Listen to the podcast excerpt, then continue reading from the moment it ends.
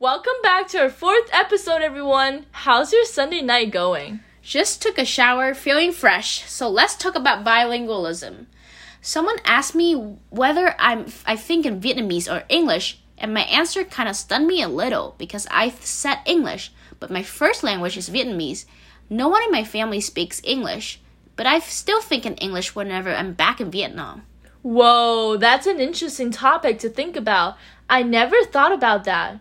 Oh, wait, I think I think in English too, but I found myself counting in Chinese all the time. Counting in your mother tongue is just easier. I wonder if international and multilingual students can relate, because so far, I have been criticized back in Vietnam for sounding white speaking Vietnamese. In Chinese, our order of placing words is completely opposite from Ch- from English. But for right now, when I talk to my parents on the phone in Chinese, they tell me that my Chinese doesn't really make sense anymore. I found myself repeating the same idea all the time when trying to explain something to my parents because I don't think I made it clear. But my mom would tell me that I've been saying the same stuff for three minutes straight. I always feel so guilty when I mess up speaking either languages because no matter what, people will judge you.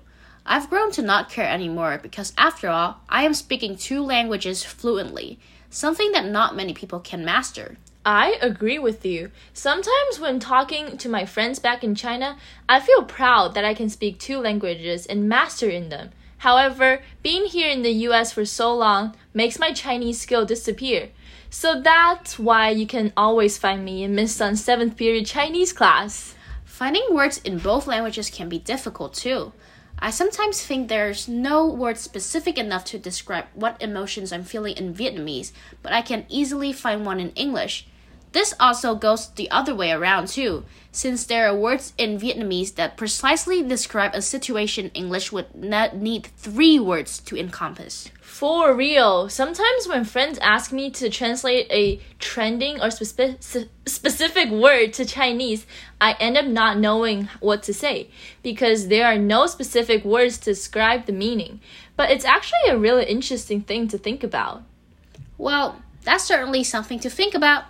Tell us your experience with multilingualism too. We'll, We'll see, see you you next next time. time.